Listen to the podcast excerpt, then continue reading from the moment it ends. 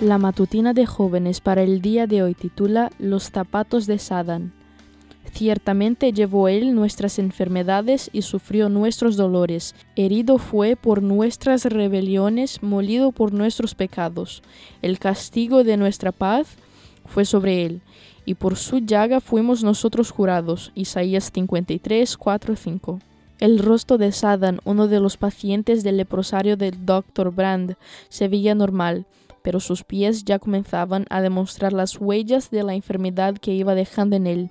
Uno de sus pies había llegado a medir la mitad de su tamaño original debido a las infecciones en sus huesos. Mucho de esto se debía a las constantes lesiones que se generaban en la calle sin que él sintiera nada.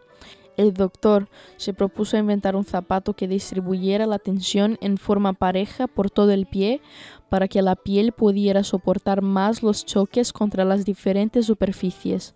Probaron prótesis de yeso, zapatos de plástico moldeados con moldes de cera, especialmente diseñado para su pie, botas altas y firmes, suelas flexibles y esponjosas, todo sin resultado.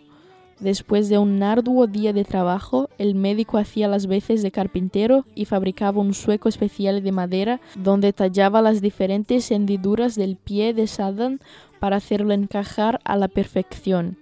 Tarde o temprano aparecía una nueva llaga o alguna señal de que el tratamiento no estaba dando resultado, pero vez tras vez Brand hacía un nuevo intento y observaba y palpaba minuciosamente cada centímetro de la piel del pie de Saddam hasta encontrar una nueva revelación que le permitiera hacer algún avance.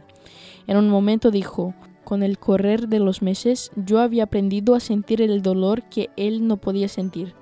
Gracias a las manos de este dedicado especialista, Sadan pudo sentir algo propio que ya no sentía. ¿Cuánto de esto hay similar en nuestra historia con Dios? Jesús se acercó a nosotros, nos encontró en medio de la enfermedad de este mundo, buscó la forma de que cada uno, según su necesidad personal, pudiera aprender a caminar y sentir un poco de lo que Él diseñó como plan original.